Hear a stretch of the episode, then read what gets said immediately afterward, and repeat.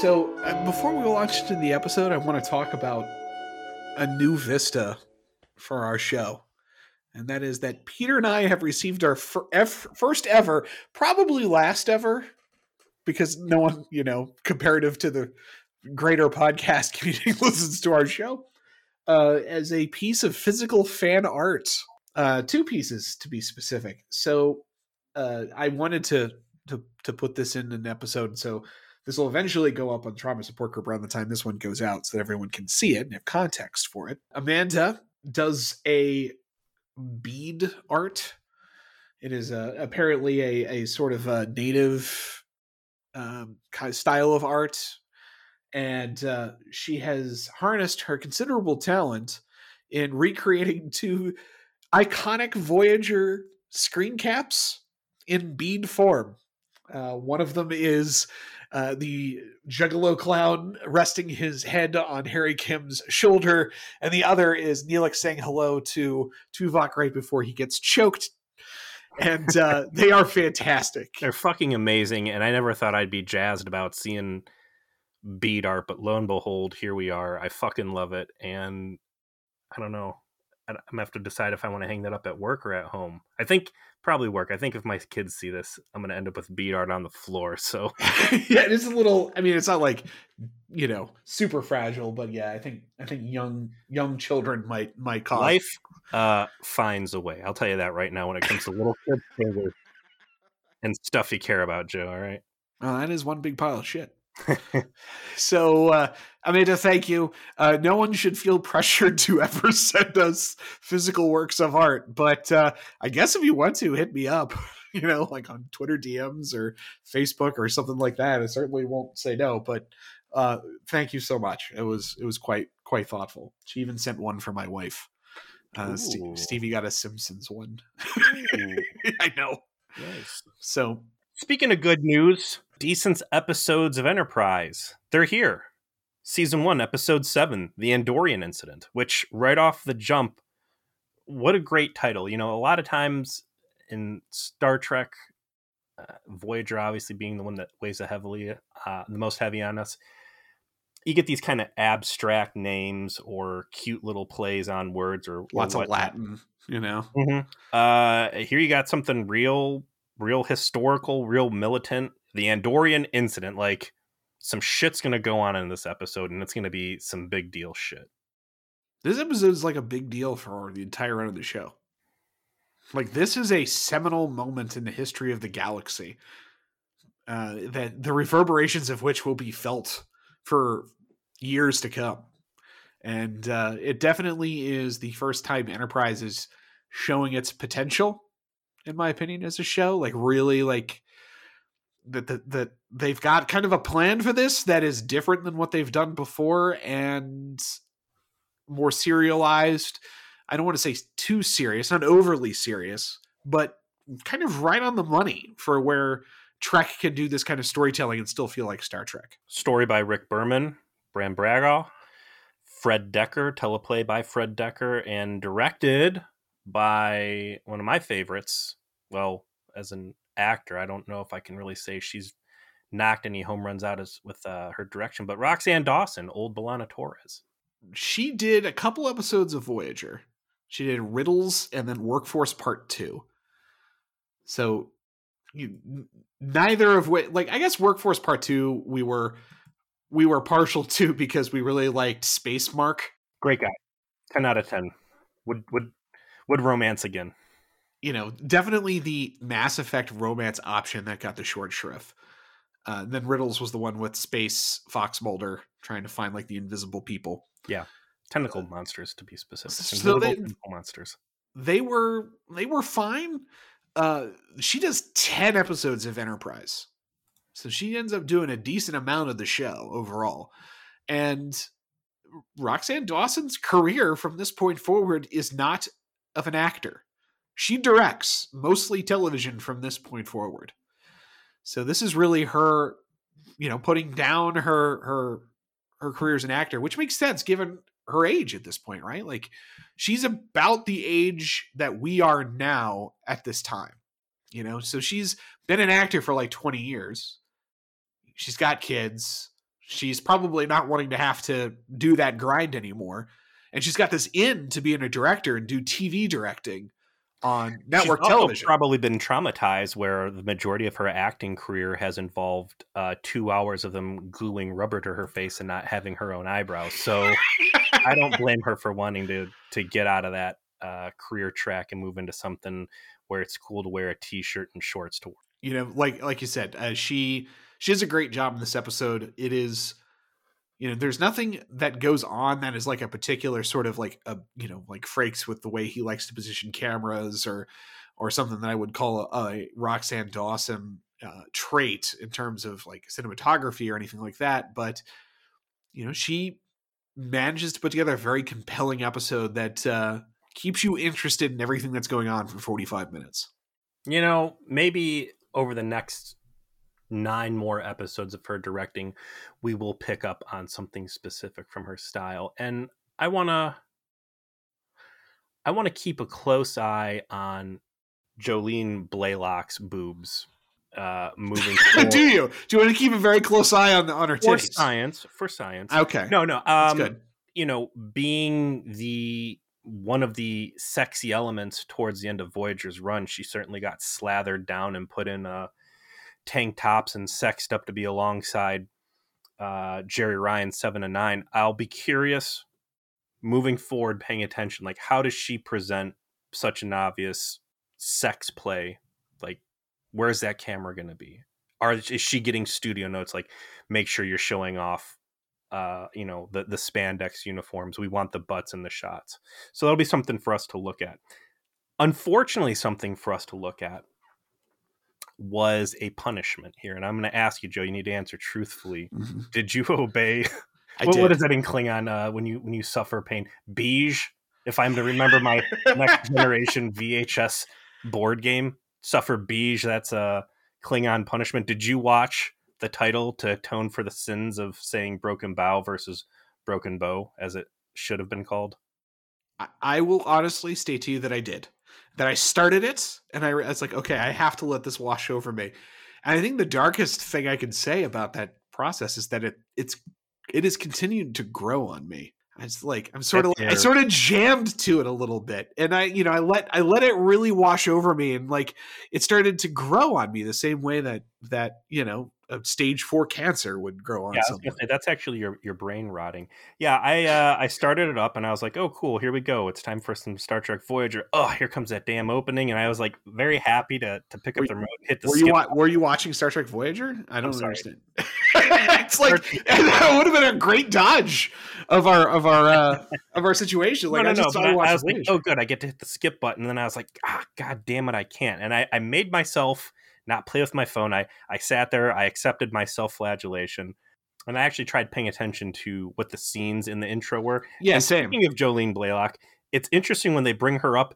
It's a rocket shooting up like a big boner. When her name comes up on the screen, that is the imagery you see, and I'm like, man, that just real on the head, real, real on the head here. But um, It, it reminded me of the opening of Civ four, Civ five. I think some of the graphics in the back. And I did the same thing where I'm like, well, if I'm going to sit through this, I'm going to try and glean some kind of like additional additional thought of the creative process here. Uh, and instead, I just wound up jamming out to Discount Rod Stewart. It was great. I will say that when the song gets stuck in my head, which it does, and it gets stuck in my wife's head too, but I get our intro stuck in my head, not the real. I get the good bad one, not the real. Yeah. Yeah, yeah. Maybe that's why I've got this this that's growing on me because then I know I get to listen to uh, our intro of our show and it's perfection. So this is going to be a uh, a Vulcan specific episode for us. Um, we open up with Archer talking to Trip, I believe. Well, I mean, there's a pre very brief teaser where uh, there's this monastery looking place with a bunch of Vulcans in robes, and then you know four Andorians break in, and it's interesting that four Andorians break in because this is the first time we've seen Andorians since the '60s, basically. I guess like except in background shots and like some of the movies. This is it. Like these guys have been a core race of the Federation, albeit in background material for the entirety of Star Trek, and they've never been on screen and developed in any way.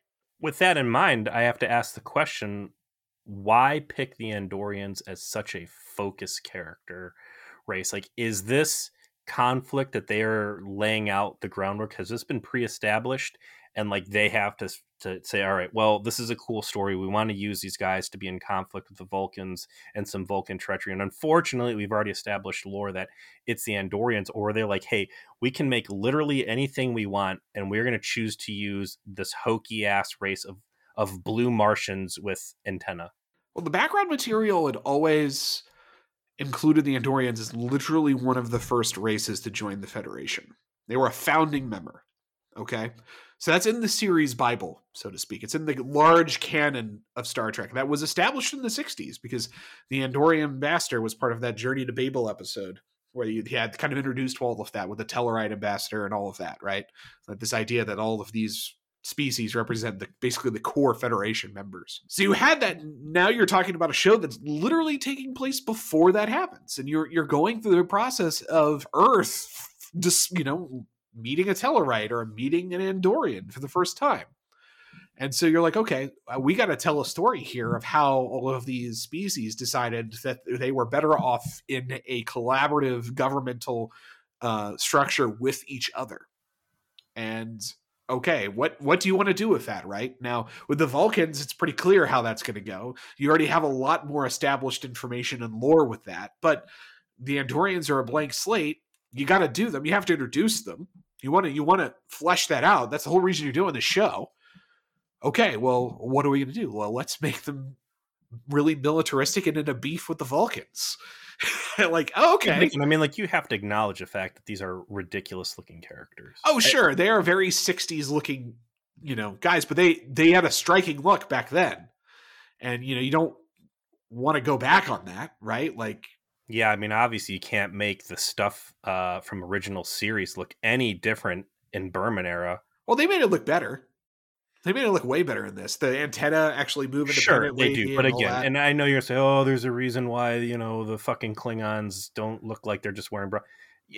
You you can radically change the way these guys look if you want. They chose not to, and I, I just I'd like to see the makeup artist group that the day they got saddled, like, hey, take blue men with white hair and antenna and somehow make them not look like ass. Like I don't know. I you, you could have done anything crazy and great or whatever, and you've got this super '60s retro thing.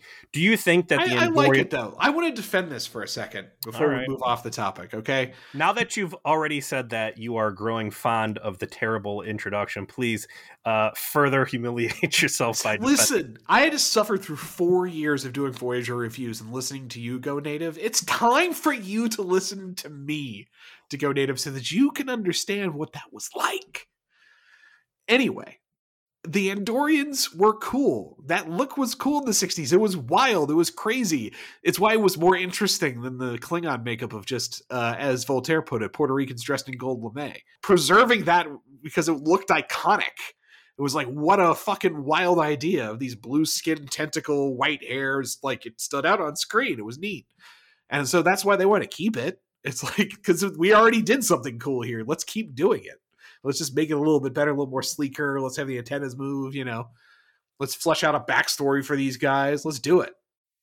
Do you think that the heavy involvement in the Andorians moving forward is a result of them forecasting in the writers' room and saying this is a long plot line and we're going to get our mileage out of these guys?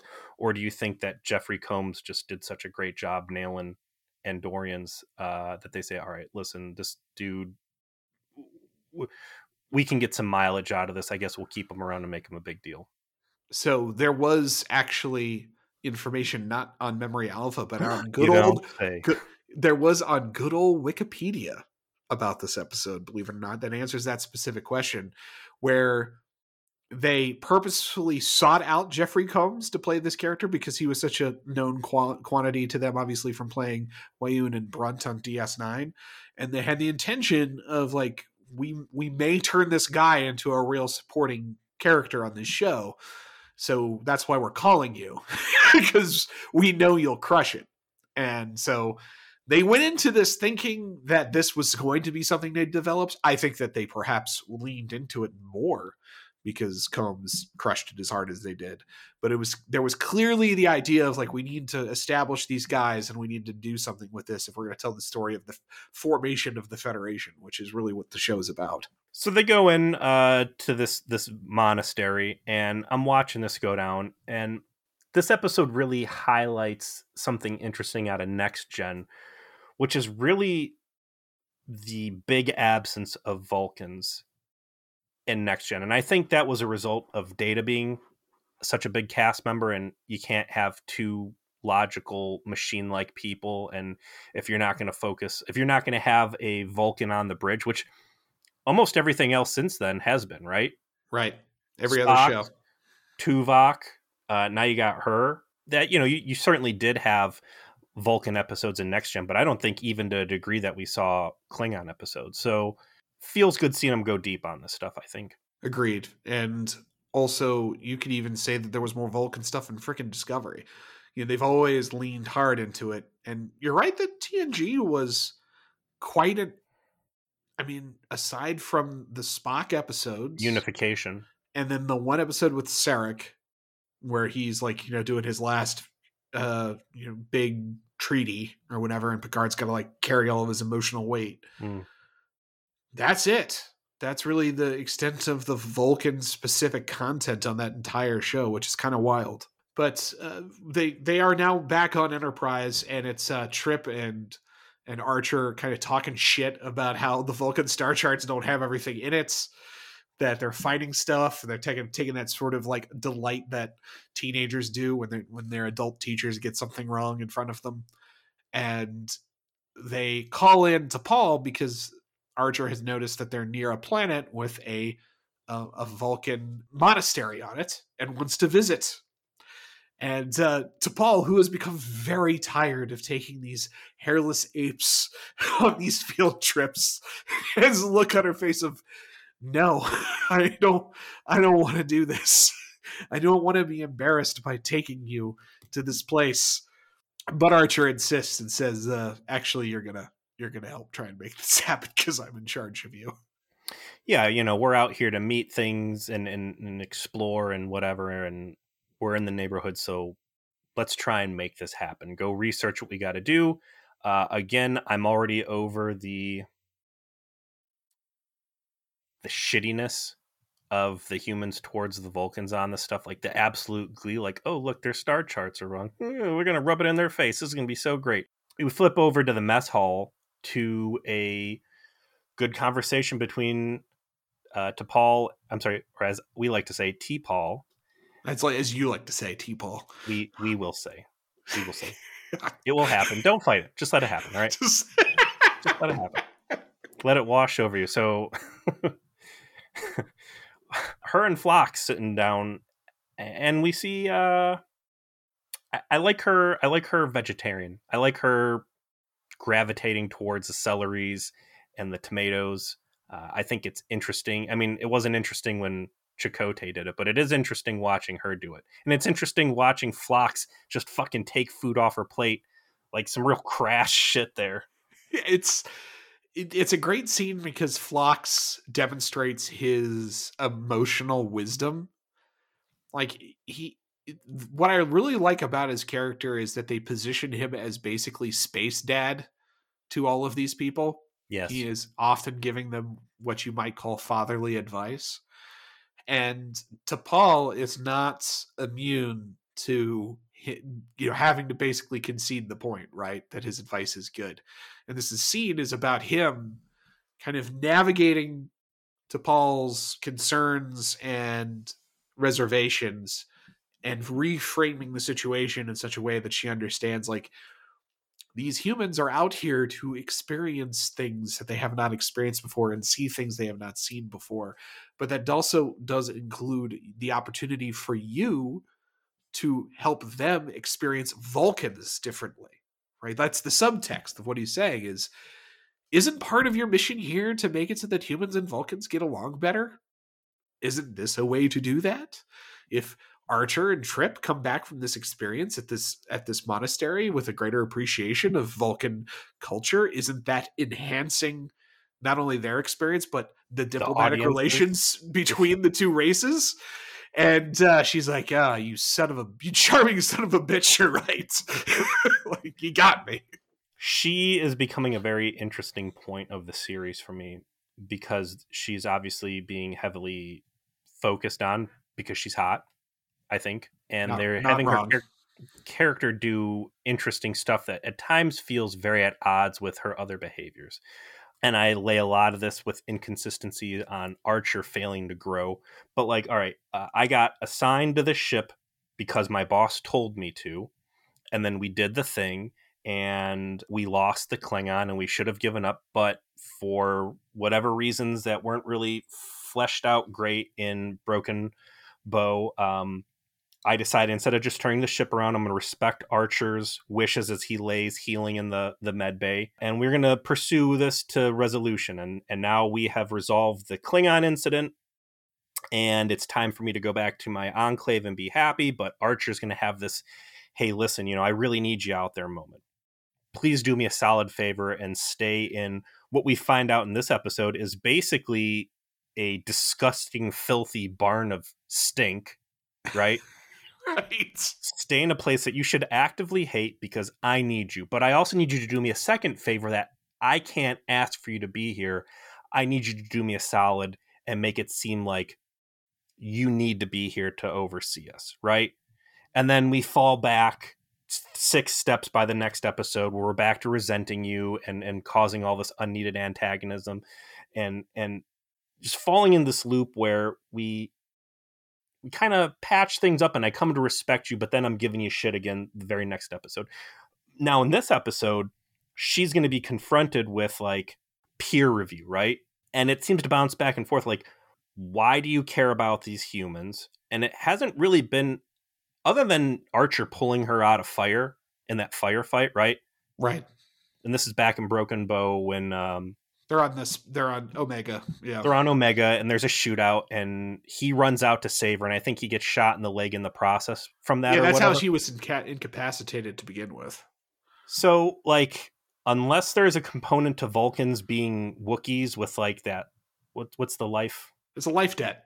A life. So, unless she has a life debt to Archer, and I missed the scene where she makes a big fucking deal out of it, like that's really been the only time that there has been some huge benefit to her character or something really endearing between humanity and her.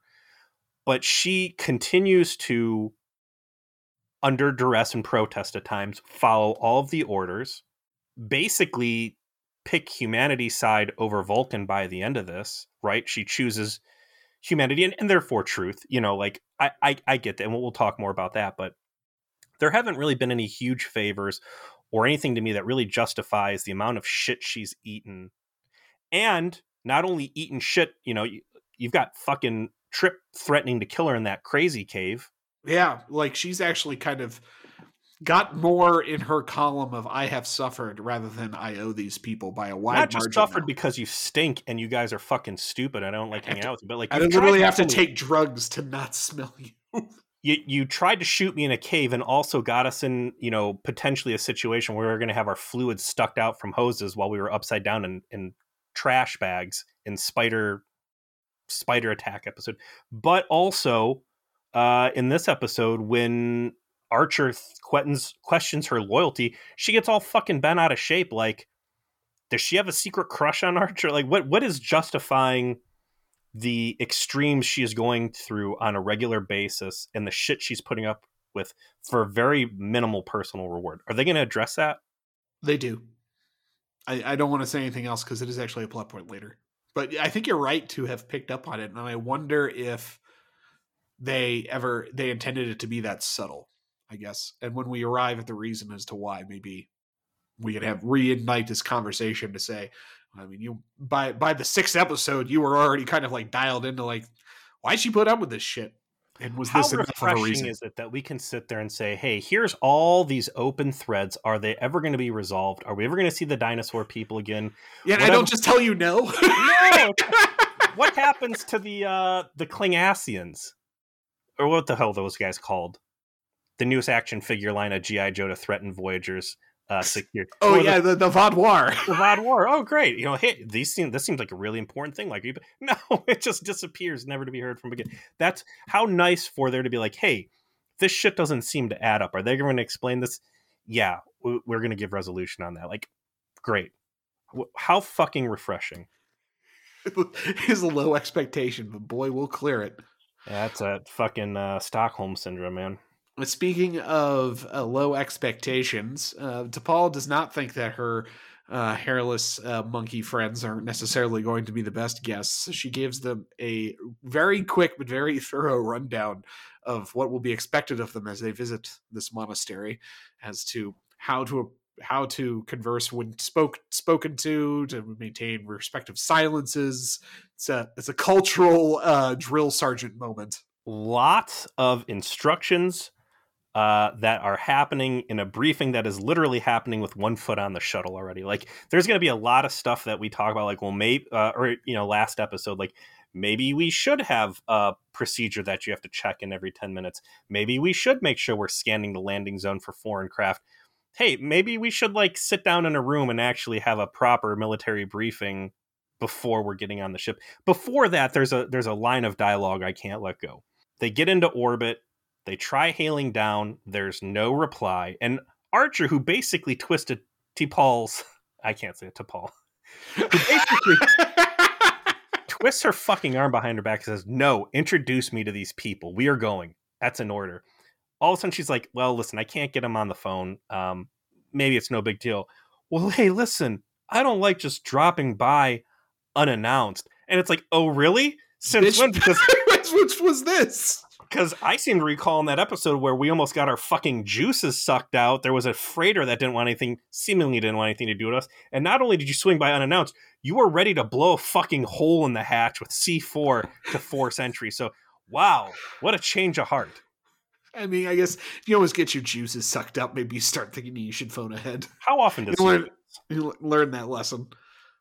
How often does he pull a? Uh, I'm going to call it a Janeway like 180 on his principles and behaviors. A lot. Okay, Uh, we we need we need a rework of Faith of the Heart that's going to be called Change of the Heart. I've had a change of Of the heart. I don't know if I'm gonna call or shoot you. There's this will be a thing. I'm gonna have to rework some lyrics. Oh god, I might have to listen to actual song to oh no. Oh, the, gonna the sing it. lengths I'm Oh. willing to go to for Trek. All right. So they, they make their way down to the monastery. They get to the door, and Tucker's like, Why is this door bashed in? Again, t- t- Trip Tucker is once again the best part of anything he's in because he is just like this blunt as shit southerner who's like, This seems like this is bad, Captain.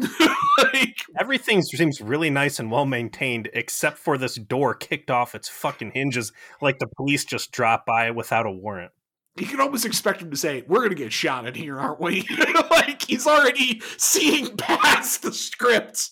He sees what's going to happen. Like, I've already been impregnated by a lizard person on this journey. My my Seska senses are tingling. Something's something's fucky.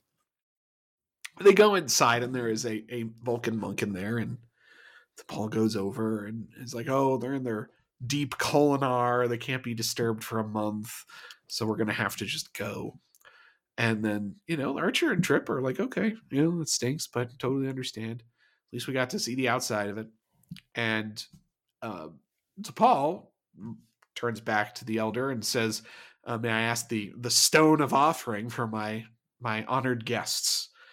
And that provides a beat within the scene for the camera to kind of go around and show like the obvious level of things being broken in here and then a, a you know statue's been turned over and T'Pol kind of notices this and brings up to to trip and archer like um i don't think this is right uh What was that roll of Dungeons and Dragons called? uh ro- rolled was it uh spot made a spot check Good one too, yeah. Yeah, man, it, it rolled that 18 on the spot check and was like, oh, that not cup's right. fucked up, and uh, you know that statue's ajar, and sense motive. odd. Yeah. oh yeah, Mm. yeah. The- the- I thought it was really clever that T'Pol kind of leaned into the the bit that Archer and Trip started when she communicated like something's fucked up here. And they kind of picked up on it and they're like, okay, well, we'll just kind of be our loud, obnoxious selves and that might reveal what's going on, right? Like if we op- if we open up the the the field of potential reactions, maybe there's something else T'Pol can figure out what's going on. We're gonna do all the stuff you specifically told us not. Was not, only- to do. Hey, you guys want to go ahead and make spot checks? Um, no, actually, I think we're just gonna be really obnoxious and see what happens. so T'Pol like leans into it and starts like kind of like basically giving them permission by by not stopping them and then kind of asking leading questions for them to continue to be obnoxious assholes. As this is going on and they're like moving around the room, finally Archer notices that there are people behind a wooden divider and then does just the the most brilliant thing you could possibly do in the circumstance, which is break the wooden divider and attempt to double tackle whoever is there. Just like Archer is get him, Ray. fucking stupid. I know. How is this the move? How is the move not So here you are. elsewhere, talk about what you've Oh, seen? you know, like, hey, there's people hiding out there. There might be a hostage situation. We should get guns. Like, we should figure out what we're gonna do. Are you reading my notes? like This isn't that. Voyager, all right? In this version of Starfleet, you don't go on a diplomatic mission armed to the fucking teeth, right? right? Like Janeway and Chakotay did when visiting the president of a planet. You're down there alone, no guns. You came down thinking you're going to get to walk through a turret, uh, uh, uh, a fucking gift Monastery. shop. Yeah. You know, you're looking forward to the gift shop, not uh, getting in a fist fight. And like, yeah, you could. It's not just been like, hmm, shit's real fucky here. Exactly what you said. At least let's go back to the ship and call. God, God forbid, go up to the ship and get some fucking guns and come down with dudes. You're just gonna attack whatever it is back there. Let's just hope it doesn't have like electro grasps or it doesn't have like fucking swords for arms and kills all three of you. or isn't like even half as strong as a Vulcan and fucking puts our head through the wall. So yeah, Yeah. they, they they start a bar brawl, which they kind of win until dudes with guns come in and tell them to knock it the fuck off. So uh, this begins the episode's strong B plot, and that B plot is uh, Captain Archer's constant head wounds. This man gets like four fucking concussions worth of, of head wounds in this episode. It's kind of fucking absurd. He gets the shit absolutely kicked out of him like every Here's- five minutes. This is a this is a social justice episode. The writers, the executive producers, the showrunners look back at their body of work, which is basically uh cumulative, I don't know, 16 years of Worf and B'Elanna Torres and Tuvok getting their asses kicked all the time. And the question is, why is it just the minorities in Star Trek that get the shit kicked out of them over and over again? They said, you know what? It's our turn. We're gonna we're gonna catch up that score count of ass beatings, and there were a lot of ass beatings handed out to B'Elanna Torres and Tuvok. So Archer had a lot of his ass to get kicked in this episode, and it does. It he gets beat up to a point where you. I think we legitimately have to ask ourselves: Is Jonathan Archer a masochist? Is he even brain damaged? like, is like all of his bad He's decisions punchy. forward. Is it because these fucking Andorians just kept hitting him in the face over and over again? And then like they make a point of showing like he is fucked up. Like he'll come back from different interrogations with the Andorians and he'll just like sp- spit in blood and he'll have new wounds. It's like these guys absolutely like put him in a bad place. you know vulcans are stronger than humans i'm going to have to for the sheer fact he doesn't die or have like his teeth completely knocked out of his mouth i'm gonna have to assume that like the average Andorian is as strong as my four year old Okay. and that like yeah they're hitting him but like when they keep going to town like hitting him with the butt of the gun over and over the reason why his skull doesn't just collapse is because it's it's like a, a 20 pound four year old hitting him I mean, uh, this is the only ex- that, or apparently in the 22nd century, they have like skull enhancing cyberware. he got like a fucking upgrade before he left Earth. you know what post world war three i'm willing to believe that that may have happened Yeah, he's got like some sort of like genetic mutation of a super skull. Yeah, yeah, yeah. They're they're thrown into the back room with all the monks. We get to hear that these are the the Andorians. Uh, their commander is Shran, who is the one played by Jeffrey Combs. We've already praised him a bit. He does a fantastic job playing a very militaristic and paranoid officer. And they are present because they are 100% convinced that the Vulcans are spying in Andoria via this monastery. And evidently, according to the monks, this is not the first time that they have showed up thinking that this is the case. They'll show up and they'll ransack the place and then they'll leave again. And the Vulcans have decided the right thing to do is just let them show up, do their thing. They'll see there's nothing wrong and they'll leave. And there's a little background as well is that, you know, the Andorians and the Vulcans never got along. They've got a peace treaty, but the, the Andorians don't really don't trust them. And that's why this is happening. Um, quick criticism towards the the crew of the Enterprise is again, you, you're the first crew into space. This should be a big deal. Shout out to Jack, by the way, in the trauma support group for really encapsulating a lot of my complaints about the behavior uh, I've seen out of Enterprise and Starfleet. This is a big fucking deal. This isn't just like, hey, here's a, a we're gonna you know flippantly just quick decision. Yeah, we're gonna send out a, a fucking spacecraft and let it do a thing. Like this is the pinnacle of human achievement. This is a big deal. There should be tons of support. Earth should be hyper aware what's going on. You should have a lot of involvement, and you should have the best of the best, the best on Enterprise. Part of that being like, hey, maybe you should sit down and take a look at a fucking Vulcan book or two and memorize if i can memorize all the fucking races in d&d and all the other silly games i play there right. is no reason the fucking captain of the enterprise should not know every known species and as much about it as possible inside and out that the vulcans provided to them. So it, it's silly that they don't really have any frame of reference for who these andorians are or the klingons or this and that. I think to defend why they had to do that oh though, joe you no it's a production thing. It's just that if if they don't know, then they can justify explaining it to the audience. That's what Fair. that's Fair. that's the reason why that trope exists. Fair. Um my big criticism on this episode, however, is going to be the ram uh,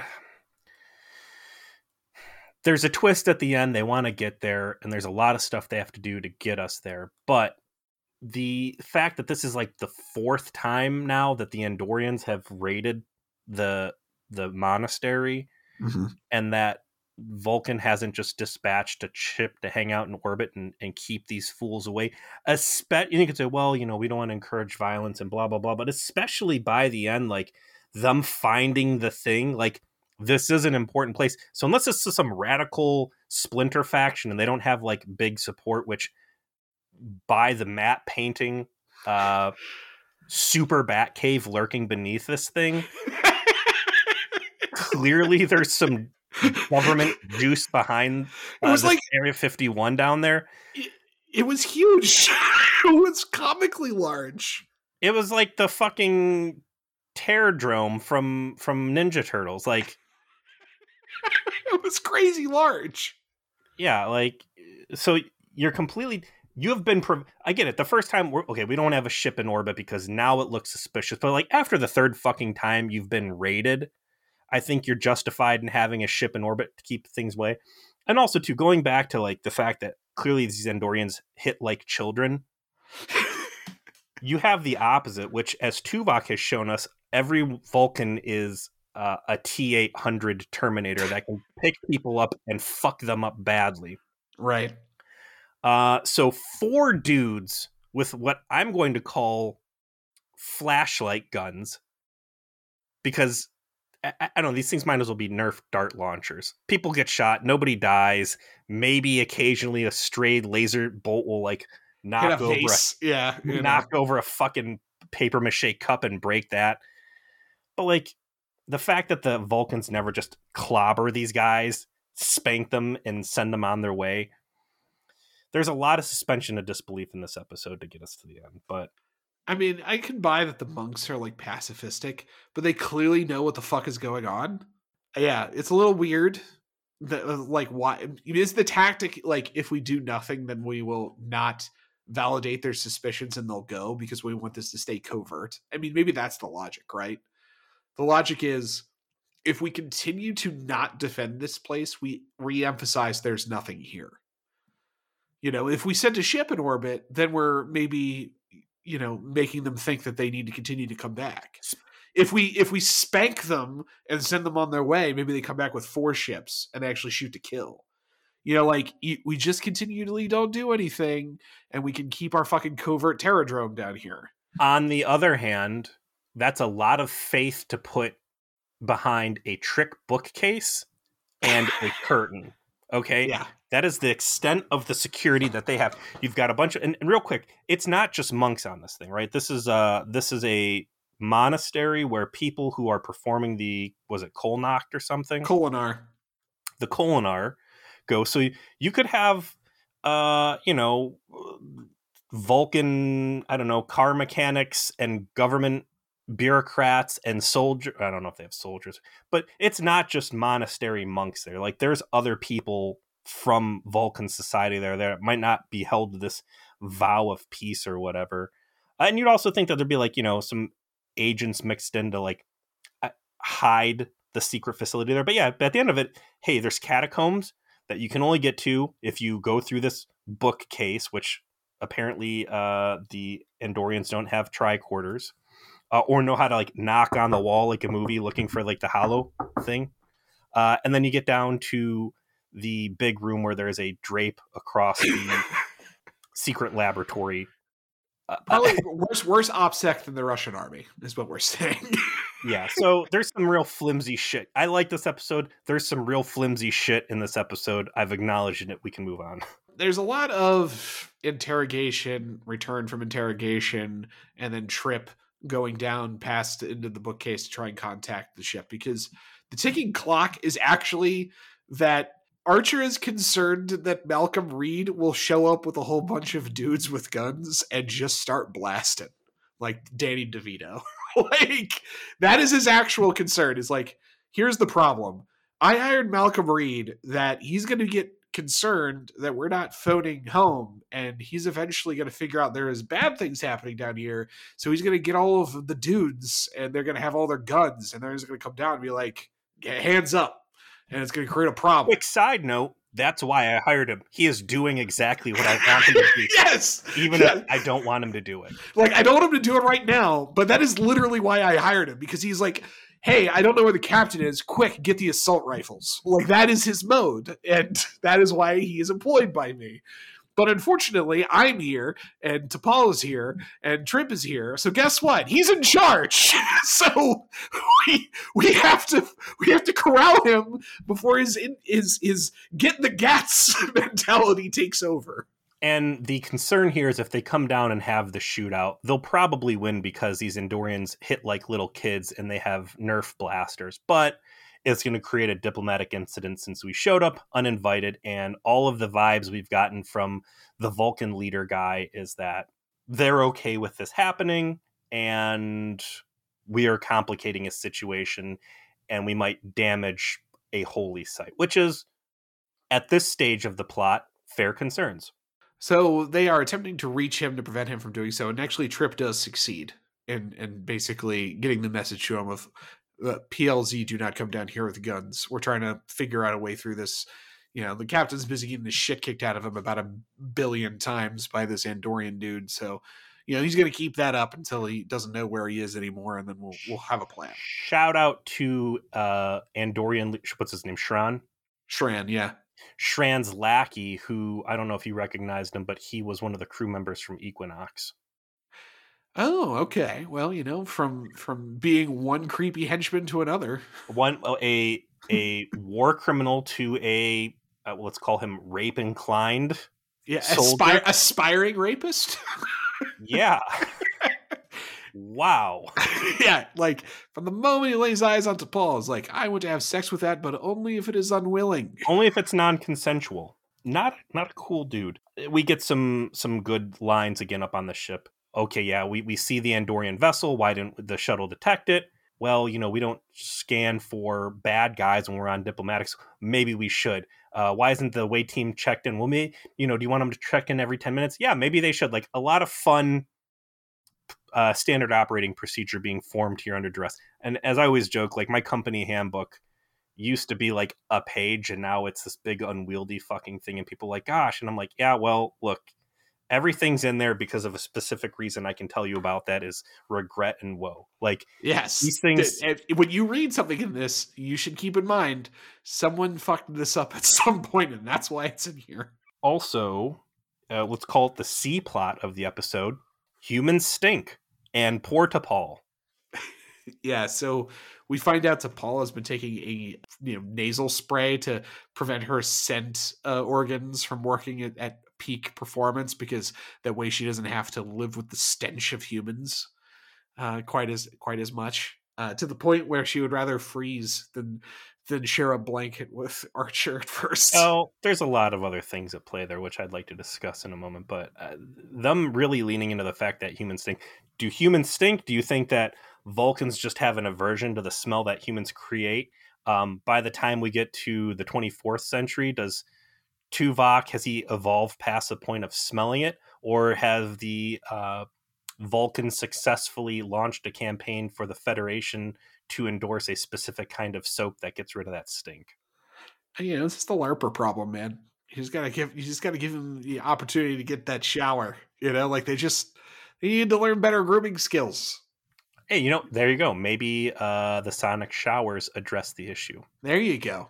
Yes, they Vulcans invent the sonic shower specifically to keep humans from being stank. And as we find out in this episode, the Vulcans are liars and very duplicitous. They, there's there's much more to the Romulan uh, heritage there than we initially thought. But yeah, hey, look, this is great. Look at all this water we're going to save and the environment and power consumption, and it's going to specifically destroy this bacteria that we can't stand on the monkey's armpits and groin area but no, it's really cool. You guys are gonna love these from the from the bottom of our heart and the goodness of our heart. This this is for you. Not so, There isn't much to the like medium part of the episode that is like worth necessarily going bit by bit. The interrogations are neat for you get a real sense of like how militant and paranoid the Andorians are. And you get a lot of Archer basically hamming it up, including at one point where he like takes like a, a essentially a marker to find out if this wall in the area he's being interrogated in actually goes into these tunnels and that sort of thing. But they're they're hatching their plan, which is they need to figure out a way to get these guys down to like ambush these dudes so they can get out of here also a big part of this is there's no technology on the planet and Shran specifically made a point to destroy the communicators from the enterprise crew members um, and hey how are you on a planet out in the middle of nowhere? That's being frequently raided and you don't have any radio. Oh well it turns out we do have a radio. It's just old as fuck in these catacombs which will take you down. So there's a quick plot there with uh, trip fixing this old funky radio and that's in the point where they say okay we, we we might have a plan to seize these guys we fixed the radio. We've now got a way to contact Enterprise and say, hey, don't come down looking to kick ass just yet because of reasons, but we got a plan. The plan they come up with is they're going to actually transport uh, Reed and his oh, his security team down, which is a point of contention on the ship itself between the security guards who are like, I have heard stories about the soul sucking machine. That guy they brought up from uh, the Reefer Madness planet, he was he had like plants in his brain. He's got plant brain now. This is this is kind of this is dangerous. And Reed's like, sure is. Get in. like, I don't want to lose my soul. Tough shit. You are going to die in this thing and be reassembled on a planet surface. What I needed was that guy. And it's the worst fucking plan. I, I figured they're going to do something cool or lure him down in the, the catacombs. The plan is beam down, arm people, and then we're going to go through the catacombs up behind a wall. And instead of just there's so it's it's a face. There's two eyes yep. and a mouth slot. You can see past it. I don't know if it's like Olmec. yeah, heater. That's exactly what it. Oh, Olmec from Legends of the Hidden Temple. That's exactly yeah. what I. That might even be what happened to him after they shut that show down. Maybe that's yeah. they reuse instead of just it, these massive eyes that you could throw a fucking football through. Instead of just shooting the four again, it's only four people. Right. Instead of just shooting these dudes with your phasers and and zonking them out because you're afraid of having violence in a holy place and you don't want to destroy dishes and, and plates, they blow a fucking hole in the wall. And they start a massive firefight. They start a massive firefight between their their shitty guns that it is ridiculous. What I need is that security guy who's worried about getting his soul ripped out, being like, "Hey, you know, instead of us risking our lives to go um, neutralize these terrorists, why don't we just beam them up here and maybe mangle them and like, let's suck their souls out and then put them in our prison. like these are the guy these these guys have the captain held hostage with guns and they're threatening to kill people. Like they cut the andorians eh, speaking of flimsy stuff the amount of slack archer cuts these fools who have been beating the fuck out of him for the past 12 hours is insane. Unforgivable the the firefight continues into a running running gun into the catacombs and eventually into apparently a sacred reliquary storeroom where they are like this this the, more gunfire erupts and there's a clear hesitance on the part of the monks to let anyone down into this part. So it's like this you know the chekhov's gun of like eventually they are going to go down there and that is where the twist will happen. Yes. and sh- and sure enough the the gunfight continues the gunfight real quick and again to establish the odds here of or or to put into scope this is like a four bad guy versus 22 good guy Yeah. situation Actually, at this point, it's two good guy versus like eight, or it's two bad guys versus eight good guys. I think explicitly, it's like the it's it's the three away team members that are still up, and the three main cast members and the monk. So it was seven and then the versus two. 30 some superhuman super strong monks that could have pinched these guys on the neck at any point that was again i get the story they're trying to tell. There's this ramrod element like as they're all kept like all the prisoners are kept in the same room not under supervision like the number of times you've seen a jailbreak in star trek where someone hides behind the door or just over the door and they attack the guy as they come through like there were 600 opportunities for them to launch a jailbreak here. I, again, they're trying to get us to a point where everybody comes down to this old crusty room. I find it ridiculous that as they're in the catacombs, like the reliquary room, which is the entrance to the Bat Cave, has like spider webs and doesn't look like anybody's been down there for hundreds of years. Except for this giant silver door that goes into the That looked like the fucking what was it? Uh, Cerebro from X Men. Yes! Patrick Stewart's on the other side of that wall filming X Men. Actually, that's that's what's happening in there. So they, you know, they find the door, and Archer just was like, "Yo, can you guys stop shooting for a second? This is not supposed to be here." And then the twist occurs because they open the door, and sure enough, the Andorians were right all along. The Vulcans are, in fact, using this monastery as cover to spy on them. In fact, spy them so hard it's kind of impressive. As you already mentioned, putting a lot of texture into the Vulcans are from the same genetic, you know, sort of pool as the as the Romulans. Like there's a level of deceit that is within the Vulcan character that uh, we haven't seen before. And this is obviously shocked Archer that they are actually doing this. And he is so shocked by it, he makes T'Pol take a record that this place exists with her tricorder and then give it to Shran. As if to say, fuck you. This was act- they were actually right all along. You are double crossing them on your treaty. I got my crap, you know, beat out of me by telling this guy I don't know anything, and uh, it turns out he was right to be suspicious. So uh, I'm gonna make you have to uh, rat out your own people. Lots going on here, and I want to jump back in time.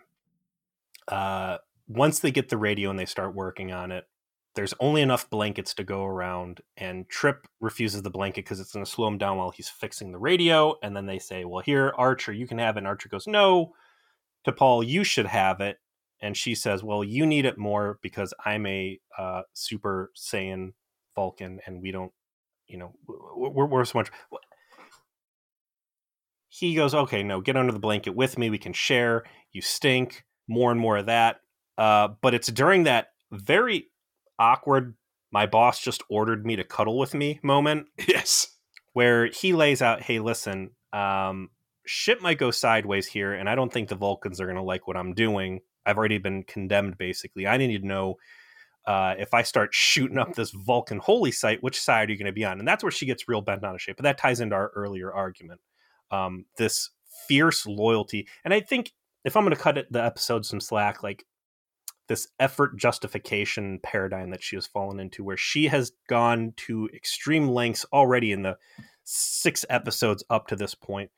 Um, so for her loyalty to be questioned, I get why she's getting pissed about it because she's done some real silly shit on their behalf. But once we hit this point at the end, along with the shock of not only Shran that this place exists, and Archer seeing like, wow, these Vulcans are shitty and have been lying and letting me get my fucking ass kicked while giving me shit, right? But I think T'Pol does a good job of being surprised herself. And yeah, for no, whatever shittiness you're supposed to be seeing with like Archer saying like, you got to prove to me now that you're on our side, which she resolves by saying, all right, Enterprise don't fire on the ship while it's leaving. But I think there's some real like she's taken aback by what she has seen, and she I'm not going to say shame, but like this shit's fucked up, and she recognizes it. And yeah, I think, yeah, they, there is a clear undercurrent through everyone's reaction of amazement. They are upset at this. You know, like they're they're Archer does not like that this has been what what happened. He he does not like that he just found out that the Vulcans were fucking two timing and doing this because I'm sure it's running through his own head of like, oh, what are they doing to us? Right? Like I didn't even consider that. You know, because he's I'm already thinking, suspicious of them, and now it's like, oh, oh, these what, guys are fucking dirty. What I was thinking is like, is at any point is he like, hmm, before I tell I order one of my crew members to get evidence of this place and then let this, for all intents and purposes, terrorist escape. Maybe I should like chill out and contact Earth and see if like maybe Admiral Forrest knows about this or the president. Maybe there's bigger things above my head and this listening outpost is a big fucking deal before I potentially shatter my relation or Earth's relationship with the the Vulcans about this. Um, but yeah, that's that's a great point. Like, yeah, if they're doing this to these guys, what are they doing to us? I would like to have this to been the second episode of the series. And I think if this was the second episode, hey, this is safe water. We don't need to worry about our fucking torpedoes working. You know, this is just a right. safe milk run. While we're out here, let's go check out this planet. This shit go down, and this to create, if, if we're going to make T'Pol, uh, a big deal, create that rift between her and the Vulcan High Council, where she is forced to be confronted with, like, man, maybe there is a legitimate reason why the humans are so shitty towards the Vulcans. I can't believe this happens. Um, and creates that reason for her to maybe have a uh, crew of the Enterprise over Vulcan loyalty card in play to the degree it seems to be in all the other stuff we've seen prior. I mean, they'll they're gonna flesh out some of the stuff you know along those lines that maybe make some of the things make sense and and provide context for T'Pol's accepting what's going on here. You you'll have to decide if it's good enough, you know. But well, speaking to that too, like I enjoyed this episode. I feel like even the, in our discussion with you, like yeah, we probably nitpicked a bunch because of the fucking stupid nonsense uh, that we did. To get here. We didn't. I mean, like they're okay. At the end, you want this episode is about the Vulcans are actually shitty, and when confronted with that, Archer's choice is to be a good paladin and let the this let Shran leave with the information because um you know the the Andorians deserve to know that they're being fucking two timed on by the Vulcans. Like take, if it's actually uh, tra- happening, they should know. And Shran actually like you know make, makes a note like I owe you you fucking you you didn't have to let us do this. So thank you. This is Archer basically building that speech for Picard to lay on Wesley about the first duty of a Starfleet, Starfleet officer. officer is to the truth, right. right? That this that's here. This is where it happens, right? Um, but to get us to that point where we find the secret laboratory, there's so much Three Stooges shit. And I feel literally, you know, I get 22 guys in a room, anyone could touch an Andor and just knock him the fuck out and take his gun away. I feel like we're translating these bad stories into something good. We're continually making excuses for uh, bad storytelling elements because there's something cool there. There's something worth getting excited about. And I don't know. I don't think it's that we're making excuses. are you know, we are taking the piss out of the kind of the stupid TV tricks, right? Like that's what we're doing. Is that they they kind of got a little bit of had to force things a little bit to make this plot work they wanted to, where the Andorians discover this this terradrome where this is happening, right? Like the background of this episode demanded you get to a certain resolution. And so they had to kind of force things in places. But in between that, they there's a lot of good content about yes. You know, like uh, there's good character moments. There's good there's good Archer kind of trying to think his way through circumstances. He's talking to Shran while he's getting the crap beat out of Shran. We get a little we get to know what the fuck the Andorians are about. You know, like they're militaristic. They're they've got a a really a structural hierarchy you know, like you get all of that content. You kind of get a sense what's going on with the Vulcans. How's T'Pol relate to that? Like, how into knowing what's going on does she know?